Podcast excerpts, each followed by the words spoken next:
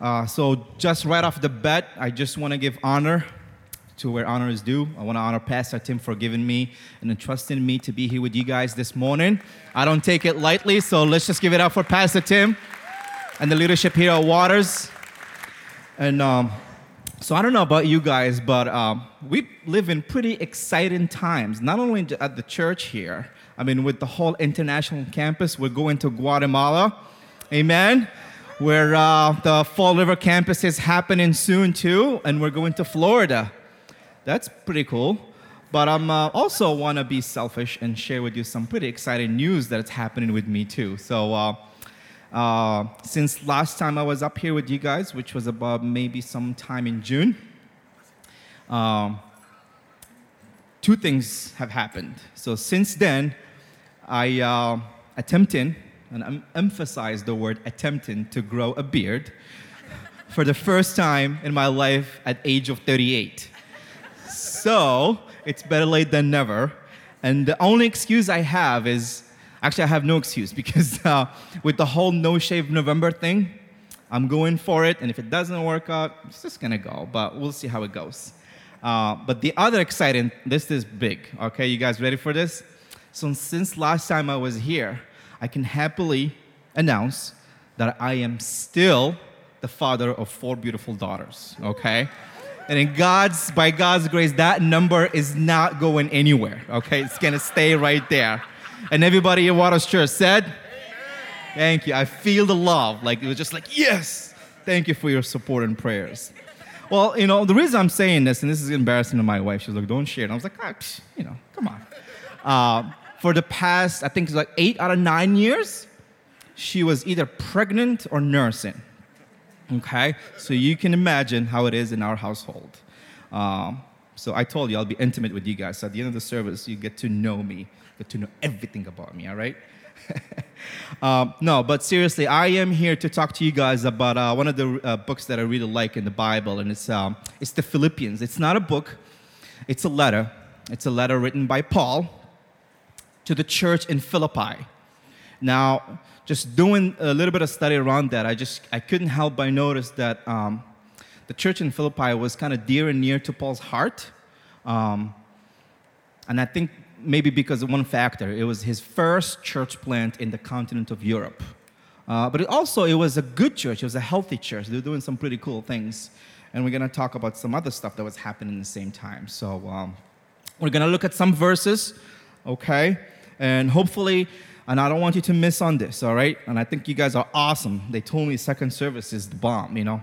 So you're gonna pick up quickly on the fact that this is not just a simple thank you note, all right? This is not just like, okay, thank you for your support. I love you guys, I'm praying for you. No. Um, first, I wanna say that I am a fan geek of Paul. Um, I like him because he doesn't beat around the bush, and neither do I. Uh, do, do, I, and that gets me in trouble too. And uh, the whole no filter thing, it's so real. Uh, I get away with it because I have an accent. I'll be like, I wasn't born in this country. I was born in somewhere else. So, uh, um, so he and the thing, the other thing too I like about him is that he takes big risks for God, and I want to be like him. Okay. And I believe also that this morning that Paul's words, uh, by the way, inspired by the Holy Spirit, um, will encourage many of us here today, no matter where you are at. Uh, that said, I invite you guys to all stand with me. You can open up your Bibles, Book of Philippians, chapter 1. We're going to skip the first 12 verses just because this is how Paul says hi normal. This is his fashion. It's just like 12 verses just to say hi. So we're going to get right to um, the heart of the stuff. So I'm going to pull out my app. So verse 12 says this. I am going to read, by the way, from the NIV version. It goes like this Now I want you to know, brothers and sisters, that what has happened to me has really served to advance the gospel. As a result, it has become clear throughout the whole palace guard and to everyone else that I am in chains for Christ. Because of my chains, most of the brothers in the Lord have been encouraged to speak the word of God more courageously and fiercely. It is true that some preach Christ out of envy and rivalry, but others out of goodwill. The latter do so in love, knowing that I am put here. Everyone say, I am put here. I am put here for the defense of the gospel. The former preach Christ out of selfish ambitions, not sincerely, supposing that they can stir up trouble for me while I am in chains. But what does it matter? What does it matter? The important thing is that in every way, whether from false motives or true, Christ is preached. And because of this, I rejoice. Yes, I will continue to rejoice. For I know that through, how? I know that through your prayers and the help given by the Spirit of Jesus Christ, what has happened to me will turn out for my deliverance.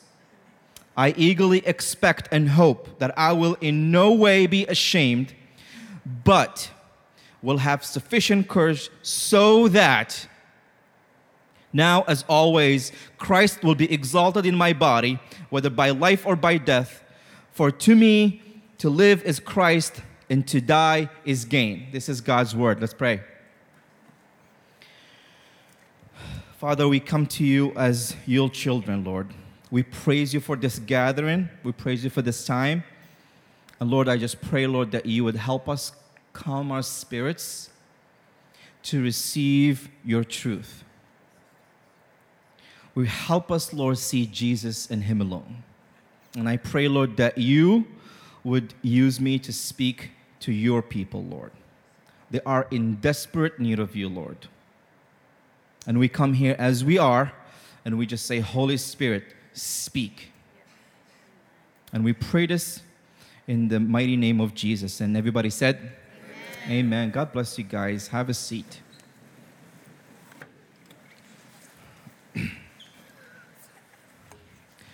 Know, just looking across the room here, uh, I, can, I can tell that there's a lot of go getters, right? Who's out here a go getter? Raise your hand. This is your time to shine. Look at that. It's awesome. Over 50%. It's pretty cool. Um, so, how many of you can say, I have a plan and a purpose? And um, you just strive to attain it? Somebody was waving. I was like, that's me. That's cool. Uh, are you the type of the person with the whole five year plan, right? And you got a mission and you will not be swayed from right or left? Then Paul is your guy too. He too was a go getter. Ex- except, okay, he didn't do it to get a promotion, to get recognized, to do it for a financial gain, to do it to climb the corporate ladder, do it to get a comfy retirement when he's all said and done. He didn't do it. And I'm not saying, I want you to understand that I am not saying that those things are bad. They're not. But what I am trying to highlight here for you guys is that he's doing it for another reason. And he's doing it for the same and simple reason that brought Jesus from heaven down to earth. Do you guys remember Jesus' very first sermon in his hometown in Nazareth? So he goes where all good, faithful Jewish boys will go. You went to the synagogue. And Jesus gets up there and read straight from the book of Isaiah. Okay? This was actually a fulfillment of a prophecy. Okay? It's not going to be on the screen, but I'm going to read it. It's right out of Luke 4, verses 18 and 19. It says this The Spirit of the Lord, this is Jesus speaking. The Spirit of the Lord is on me because he has anointed me to proclaim good news to the poor. He has sent me to proclaim freedom for the prisoners and recovery of sight for the blind, to see the oppressed free, to proclaim the year of the Lord's favor. Okay? That's the simple and powerful reason that kept Paul going on and on, getting up and doing it all over again. Despite the calamities and the trials, okay, he kept on doing it. Mind you, that this guy, three times he was beaten with rods. Okay? One time he was stoned. Has nothing to do with marijuana. I want to make that clear. And uh, three times he was shipwrecked. And at some point, if you were a good friend of Paul, this is what you would say Brother, relax. You're getting old. Take it down a notch. Stop thinking about your retirement. Stop doing it. It keeps get, getting you in trouble and you're getting old. You can't keep up. No. It was impossible to get him to stop to talk about Jesus. Not only to the Jews, by the way, okay? He took the good news of the Messiah to the Gentiles too. And we're all sitting here because of Paul, because most of us are Gentiles. And Gentiles is just another way of saying that you're not Jewish. So I'm going to invite you, and we're going to see, we're going to let Paul unveil for us in these verses three chain breaking strategies. I think we all need it. So if you follow along with me on your uh, notes, the first point goes like this By choosing to rejoice, others are spurred on in the journey to spread the gospel. And where do I get that? So I'm going to read you from 12 to 14. Now I want you to know, be careful how he starts this. Now I want you to know, brothers and sisters, that what has happened to me has actually served to advance the gospel. As a result, it has become clear throughout the whole palace guard and to everyone else that I am in chains for Christ. And because of my chains, most of the brothers and sisters have become confident in the Lord, and they're all the more. They're becoming even more bolder than before to proclaim the gospel without fear. You got to be careful. See how he started that verse? I think he wants the Philippians, he wants me and you to know something important. So, the situation he's in, which is clearly being in prison and waiting trial. And at those days, there's only two possible outcomes for that kind of trial. It was either freedom or death. You know what he's saying? He's saying that that situation he's in helped the advancement of the gospel. Do you see where his mind is at? You're you going to find out pretty quickly? I don't know if Paul is made out of the same materials as we do. So let's take a look. How could it be? How could he say this kind of stuff? Um, his focus, he's not focused on the despair of chains, but how psyched he is that despite the imprisonment, the gospel is being preached. And not only that, not only they're just talking about Jesus, it's advancing, it's, re- it's saving souls. People are telling people, and it's spreading like a wildfire. I'm just gonna guess that while he was there, he didn't stop, he didn't shut up about Jesus. He just kept saying, Jesus, Jesus, Jesus. I mean, wouldn't you? Do you remember the story of Paul? Okay. He was, his, his uh, first name was Saul of Tarsus, okay? He had some titles. He was the greatest Pharisee in the making. He was the persecutor of the church. That was actually a noble title for him. He hunted down Christians everywhere they went and he was because he was the defender of the Jewish faith. This is, the, this is what Paul was back in the day. But he met Jesus, and Jesus radically changed his life. And you know what he was? He was the Apostle Paul, the church planter. And by the way, is the guy who's responsible for writing two thirds of the New Testament. Do you see the power when you get to see Jesus? Things happen, things change. This is why I like Paul. He told everyone about the Messiah. I mean, wouldn't you do that if you had that experience of meeting Jesus face to face? Would you would you do that? Would you just go crazy for Jesus and everybody was like, "That's the crazy Jesus guy or girl?" But you know what? So, in those circumstances, sometimes we're too busy relishing the woes instead of focusing on what God might be doing at that moment. And we all have that person at work. Uh, will be the first person to bring you the bad news about the new bad policy that's going to make life bad for everybody, especially you and I, because we're Christians. It's like bad, bad, bad, bad stuff. Or better yet, we all have people in our families, right? They will spend hours and hours recounting the latest tale of woes. And it's the same story they've been telling you for years, except every time they do it, it's different, slightly name of characters, and, but it's, it's the same thing all, all over again. And um, if we're not careful, guys, we're going to easily turn our circumstances into idols. And by the way, idols, they all don't have to be made out of gold and in the shape of a calf, just like in Moses' times. Circum- uh, idols could be anything and everything.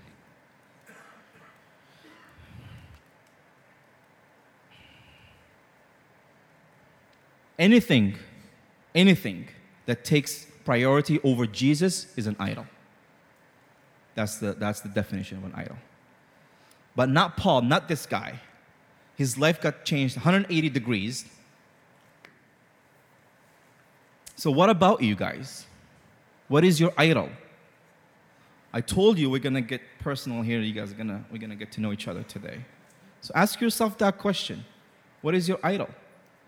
Maybe you've been Christian for a long time and uh, you used to have big dreams about God and how your life would be used um, to serve Him or you have a passion to evangelize and talk about everyone, talk, talk about Jesus to everyone. But now, not so much. Things kind of died down a little bit. Or maybe you're a brand new Christian. You just raised your hand last week and you're here. And you love that warm feeling that you have inside. By the way, that warm, fuzzy feeling, it is the Holy Spirit and it's the same spirit that raised Jesus from the grave. He's much more powerful than just that warm, fuzzy feeling.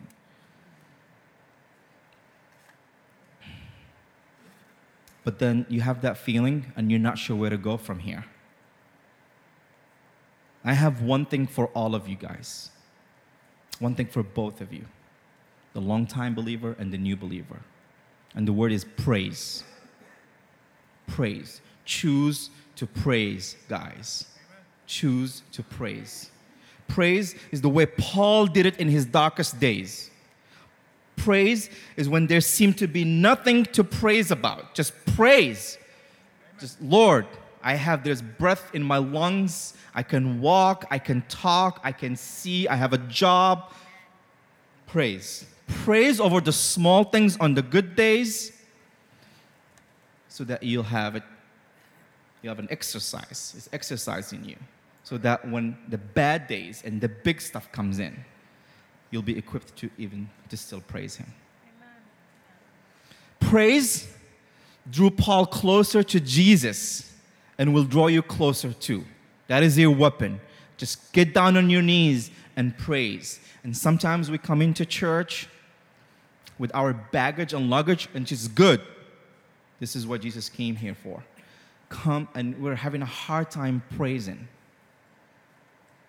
Just, pray, just, just align your heart with God and say, Lord, I am nothing. You are something. I am here to glorify you. I need you in my life because I don't know how I'm going to tackle life.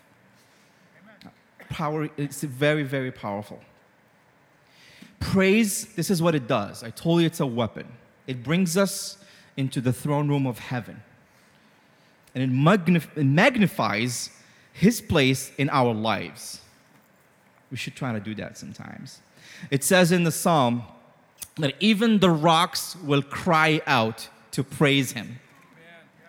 And I know they told me that second service is awesome people. I, I, I think you and I can do better than rocks. Amen. Amen. So, no matter where you're at with Jesus, if you only focus on recounting the details of the woes of your life, you become consumed by it. Can't help it. It becomes the driving force of your life and the thing you are exalting and the thing you are worshiping. If you don't be careful with that, guys. I'm going to go back to the text. And Paul talks about it. it I told you this guy is made out of something else. Um, he said that his imprisonment has also helped others to be much bolder in their witnessing. Okay? Like, really? That's not normal. That's, that doesn't work like this. It's 2019. That stuff is way back in the day. Those people were something else. No. Normally, his captivity should, should have put a great fear in the others for the simple reason they're not going to, so that they don't end up in the same place he's in, which is jail and away from their families and friends. That's the normal thing. Just give you an example, okay? If you're, if I'm watching my friend, you know, get ready to bungee jump, and I can see him getting harnessed in with a professional next to him and all that, and he takes the plunge. But then I watch that the cord snaps and he's not coming back up. My natural reaction is not, okay, my turn. That just doesn't work like that. But instead, people are so inspired by Paul's God because of the faith they see in Paul. He actively chooses throughout, the, throughout his ministry to rejoice. And that, it turns his story from being a sad tale of a defeated person into the glorification of a risen Lord. Do you see where his focus is at? People see his faith and not his circumstances. Do you see where now things, we're taking things to a whole nother level, guys, right? His praising points to God and his faithfulness. He's seen God through before, come through for him before. And no matter what happens to Paul, remember those two outcomes, whether freedom or death, the gospel of Jesus will be magnified. And if he gets released, you know what he's going to do? The first thing he's to come out of, he's gonna, he's gonna end up doing, he's just to go ahead and plant other churches. And when he's done, he's to go back to the previous churches he planted and he's to go back and equip them and counsel them and make sure they're still doing good and all that kind of stuff. That's the kind of Paul, the guy Paul was. And if the other outcome happens, which is bye bye, see you later, um, the Bible in Revelation tells us that he's going to have a crown on his head and day of judgment. This is where his focus was at, guys. Um, I want to tell you a story a little bit about uh, a friend of uh, April and I. Um, his name was Andrew. And Andrew, uh, he was um, a, a, pastor of a church plant. And um, at the age of 35, he got diagnosed with uh, stage four colon cancer two years after, um, he passes uh, away. But uh, when things got hard and he got fragile and weak and all that, I remember taking him to one of his uh, um, chemotherapy sessions. I'm taking him to Boston. Imagine like a frail, weak person next to me, and I'm trying to fight the Boston traffic in the middle of the day. I'm trying not to lose my Christianity in front of, in front of this guy. Um, it just, it was just one sudden break or just one wrong turn, and this guy's gonna pop out of the window or something. Uh, but I remember his focus, where his focus was at. He was, uh, he was encouraged me to apprentice in my small group. So Andrew was like what Marianne Parsons does here. She is the small group um, ministry. So that's what uh, Andrew was. And he was encouraging me to start apprenticing in my small group. He was actually the mentor of my small group leader at the time. And um, he was asking me, like, when is the time to, you know, you're gonna start your own small group? You gotta get going. You gotta go and talk to other people, other men, and all that. And also, one of his, um, he was curious. He was very curious to know about what are the ways that we can witness to Muslim people. So, given my background, um, I used to be Muslim, and Jesus came and just grabbed hold of my life and radically changed me. And uh, this is where he was focused at. He was like, how, how can we bridge the gospel and not shun them down? What, what are the things that we can do to sit down and talk about this stuff forever. This is the stuff that just, just brought him to life. This is the stuff that he was focused on in his toughest moments of his life. In, in Paul's true fashion, he wasn't, consi- he wasn't focusing on his circumstances. His spotlight was shining on Jesus. So there are things here, guys, that can consume us if we let them. If we let them, they don't just come in and force themselves on you guys. We eventually let them. Some of the things could be work, could be sickness, a bad one too, um, or people. So we're going to spend some time talking about those people in second point. So if you follow along with me, second point is by choosing to rejoice, the flaws of others are no longer our focus, as the work of spreading the gospel becomes our primary goal. Where do I get that? Let's read chapter, uh, verse 15 and 18. It is true that some preach Christ out of envy and rivalry, but others out of goodwill. See, he, acknowledging both uh, groups. The latter do so out of love, knowing that I am put here for the defense of the gospel. The former preach Christ out of selfish ambition, not sincerely, supposing that they can stir up trouble for me while I am in chains, call me names and all that stuff because now I'm out of the picture. But what does it matter? Do you see the questions he's asking himself in his toughest moments? The important thing is that in every way, whether from false motives or true, Christ is preached. And because of this, he chooses to rejoice. Sometimes, guys, we are so focused on what things a good church is not doing, and then we forget the good things that are doing. And we miss out on the work of God, guys. Yes. This goes for individuals too, guys, for people. Not every person, by the way, and I have stories to tell you about this, but we don't have the time people who call themselves Christians is not they're not going all to have a clear and right motive or even the wisdom and the maturity to know the difference. Okay? Paul chooses to celebrate here in those passages. He said, I know there are people that were ulterior motives, but I'm going to choose to rejoice and celebrate this. He could go on and list out all their um, flaws of those preachers that are trying to rival him because now he's out of the picture.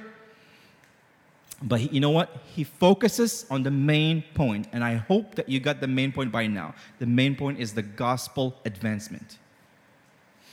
And he lets the rest fall away. I can't help but notice too, right? He's understanding, he gets it.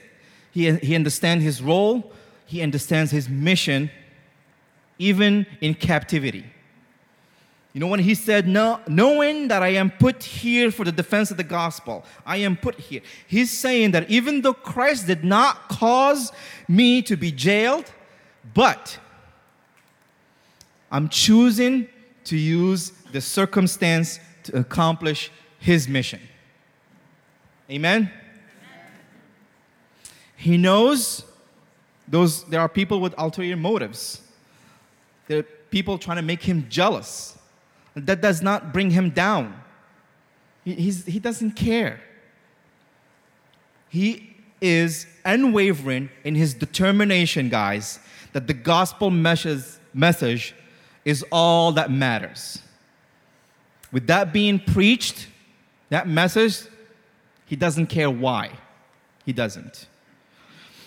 And it strikes me too that he's uh, prodding these people along, you know, by calling out the, the good work that they're doing. It's just so hard. Imagine you're telling somebody who's rivaling you, somebody who spends their energy and time and money to put you down, and you still have the ability to pull out the good things out of them and say it to everybody. I told you this guy wasn't made out of the same stuff.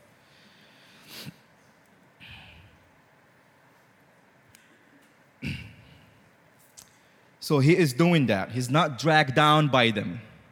His focus is Christ, and he chooses to turn the spotlight on Jesus. Spotlight.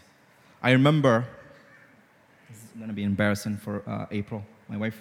I remember when April and I were engaged, and now, uh, so we were planning our own wedding, which is a bad idea. If you think you can do it, I have an answer for you. You can't. Don't do it. Let somebody else do it. Um, we started to date Christmas of 2009. We got engaged April of 2010, and by August of that same year, we were married. Talking about not wasting any time. Can you beat that? Somebody said yes. Did you? Oh, good for you. Anyway, uh, when planning our wedding, it was really bad. And we were saying at times, I remember this. I remember we're like, go out eating and be like, you know, if we made it out of this and we actually got married, pff, we're gonna be all right. It's gonna be good. It was so bad, guys. you know, money was tight, decisions was, were hard, and um, we didn't see eye to eye on everything, not on some things. I'm telling you, we didn't see eye to eye on everything. But here's the thing we both had the same goal. We both know that God wants us to get married. We were both heading the same destination. We come from completely different cultures, all right? Talking about somebody not born here and all that kind of stuff. And she has a huge family. And I have like nobody here. Uh, my mom and my sisters came actually from Morocco, but uh, that was something. Um, and and uh, this, is, this, is, this is what happens. I don't know if you're aware of this, but as the closer you get to know the person, the bigger the differences gets. You're like, I'm not sure if I want to do this. No, we were sure. We were sure. I'm only saying this because she's sitting in the back and she's listening to this. The goal, guys, was the most, por- most important thing. And how the details, how to get there, we decided to just just, just get by and do it. That leads us to the last point, third point here. You follow along with me? By choosing to rejoice, we are no longer slaves to our circumstances. And by God's grace, can operate out of full surrender to Jesus. Where do I get this stuff? 19, verse 19 starts like this For I know that through your prayers, how? Through your prayers, you, the Philippians, and God's provision of the Spirit of Jesus Christ, that's the Holy Spirit. What has happened to me will turn out for my deliverance. Confidence. We just sang about confidence earlier. I eagerly expect and hope that I will in no way be ashamed, but will have sufficient courage so that now, as always, Christ will be exalted in my body, whether by life or by death. For to me, to live is Christ, and to die is gain. First question if you have a pulse in your heart right now, first question you should be asking yourself right now is how does he do this? How? He is not alone. He is not alone. Paul, the Apostle Paul in us, can't just will ourselves into full surrender or even rejoicing. We are not robots. We don't just press the button of rejoicing. Yeah, good, everything is good. You know what? And that we can't. It just takes some work. I know, you know, like Rob meets you in the front as you come into the church and he's like, Hi, how are you doing? You're like, Praise the Lord, brother. I'm good, man. Things are good. And you just almost choked your kids and wife at the driveway. and I'm not talking from experience. Sometimes there's a place to lament and be sad, but that should not be at the center of it all. Paul cites that it is through the prayers of the Philippians, guys, and the help. They're, they're, just, they're just church goers. They're not. Through the prayers of the Philippians and the help of the Holy Spirit, that he can rejoice. That's the secret sauce right there. That's what made it happen for him. It is Christ in us, don't miss this. It is Christ in us that enables us to praise him. It is the encouragement of friends who come alongside, especially in those dark, tough moments or desperate times, that fills us up with the hope to turn to God. With the hope to turn to God. Not just with the hope to pick up the phone and call a, a professional or something else. Let's address the big stuff to the guy who made you and put you in those things. He allows it for a reason. It is up to us to respond and say, Lord, just get on your knees, take your guard down. Okay? You don't have to do it all. I'll tell you a story. I try to do it all just two weekends ago. I try to get the paddleboard out of the water to store it for the winter.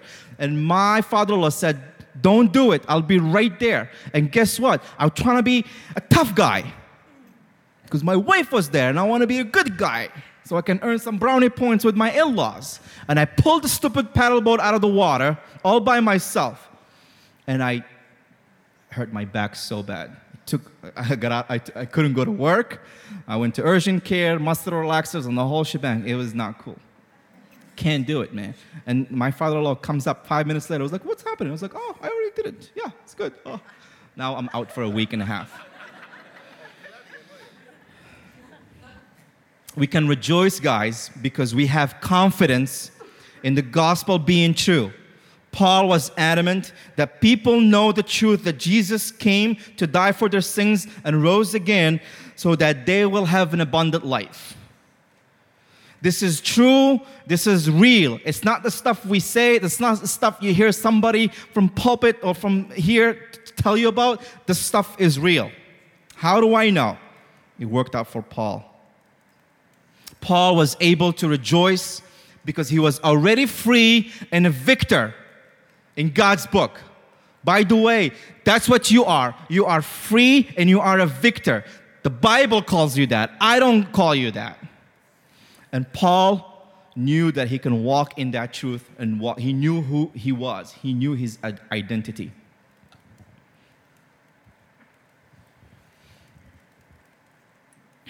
So, you know, um, going back to Andrew, in his last days and weeks, uh, they had to bring uh, a special hospital bed to, um, and they had to actually give him a, a, different bedroom downstairs. So they brought in the hospital bed uh, because it's getting tough and it's getting uh, near. And I remember talking to the people after that um, about those days, and everyone was amazed at two things his demeanor and his faith. Um, all he wanted to do was to just have the strength to get out of bed and just hold on to the side of the bed and sing songs. All he wanted to do was listen to worship music and sing songs. He was like a three and a half year old or four year old. He was making up songs just to praise Jesus and keep his focus on Jesus and not his circumstance and not what's going to happen to his kids and his wife. No, he's focused on us Jesus. And you know what? Just this you know week when I was prepping for the message, he's just like me. I was like, I think he was practicing what he was going to end up doing for eternity takes some strength, man. He was confident, just like Paul, in two things his faith and where he's headed. So, as I'm closing here, I'm going to help you ask yourself some questions, guys. No matter where you are in the spectrum of, you know, knowing and believing in Jesus. What circumstances are you in now? Just bring it to your attention. What is the thing that you could legitimately bellyache and moan about? And the thing that you know, the situation that you have every right to shed some real tears about. And now, most important question I'm going to ask you who's praying for you? Is it your small group? Who's praying for you? Who's encouraging you forward towards Jesus, no matter what the circumstance is. Where is your spotlight turned? Maybe it's turned this way. Can you make sure to turn that spotlight and shine it on Jesus instead? Would you be able to do that? I'm going to encourage you not to leave here and go check out your kids and um, just head along. Ask yourself those questions and come in for prayer. There's going to be amazing people here and be praying for you guys. Um, and in those circumstances, I want you to receive this and say that just like Paul in those verses we read, that you are put there too. Amen? Here's the sermon in a sentence. If we have confidence in God, we can rejoice in all things. Simple but powerful. Amen?